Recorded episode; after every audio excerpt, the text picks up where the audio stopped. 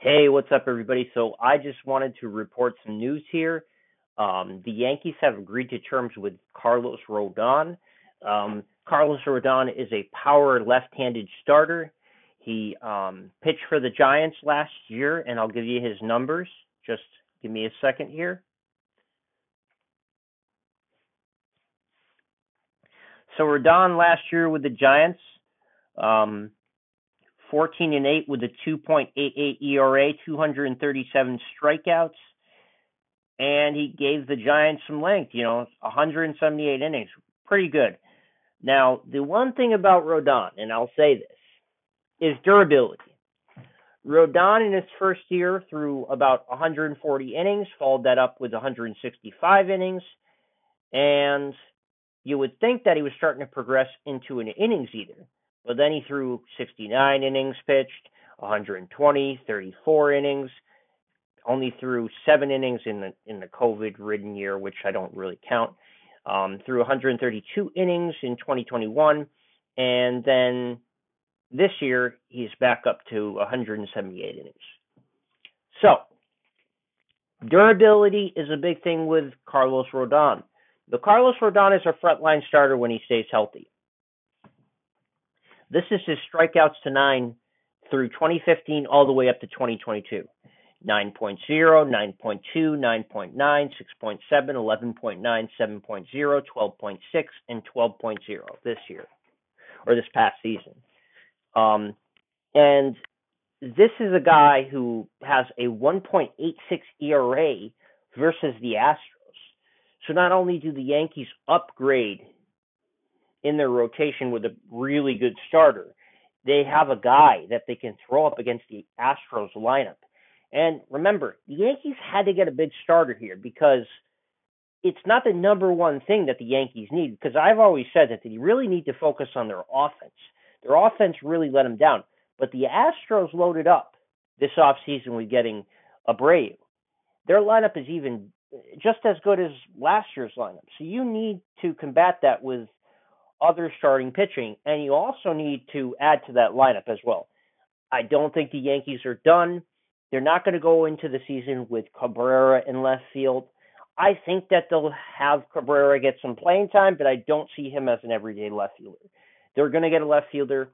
I'm not sure if it's going to be like a Dave Peralta or um, or a Michael Conforto. I think the Yankees are really trying to bring back Benintendi. Um, Hal Steinbrenner has been really, um, you know, honest about what he wants to do with this team this, this off season. Um, you know, he said he wouldn't be outbid for Judge. He didn't get outbid for Judge. He said he wants to even add more after he resigns Judge. So he has a big starting pitcher here, and I think that they'll try to get a left fielder. I hope it's not David Peralta. I hope it's not Michael Conforto. I don't think those are the kind of hitters the Yankees really need. I look at David Peralta as like a, you know, not exactly like a fourth outfielder or anything like that, but he's not really that great. Um, Conforto, you know, he's working his way back from injuries and stuff, and he's okay, but it's like I think the Yankees should get Benintendi. Benintendi is the kind of bat they need. He balances out their lineup so much. The Yankees have so many power hitters in their lineup.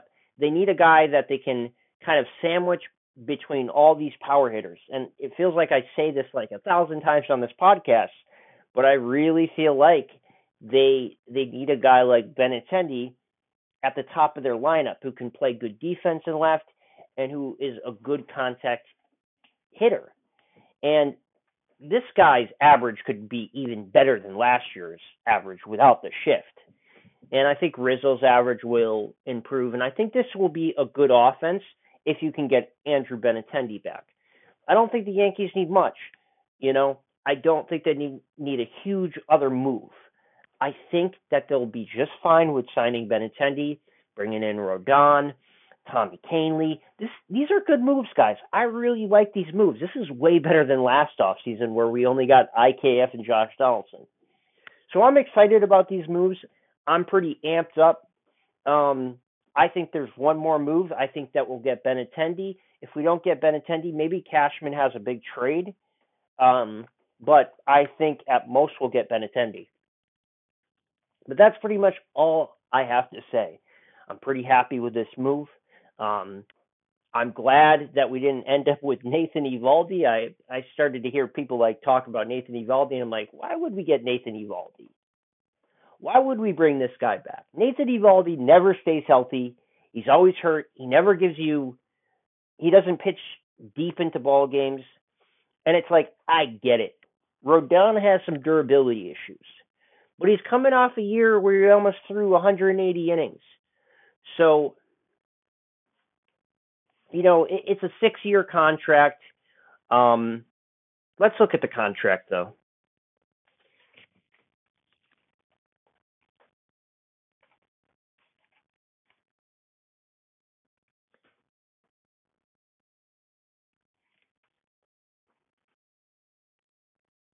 Yeah, so it's a six year deal. They didn't have to give him eight, which is awesome. I, I love it.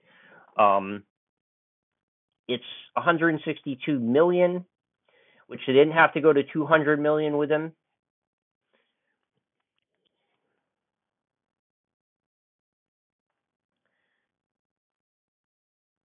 You know, Rodon is a solid pitcher. He just is. I, I like him.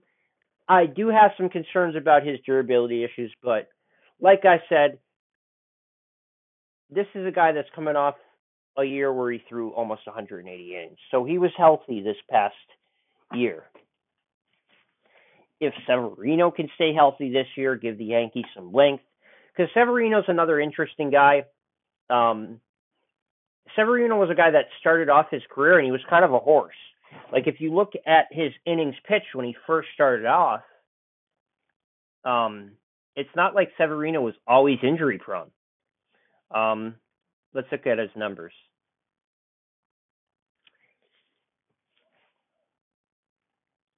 I mean, if you just look at Severino's first couple of years, his first full seasons, in in 2017 he pitched 193 innings.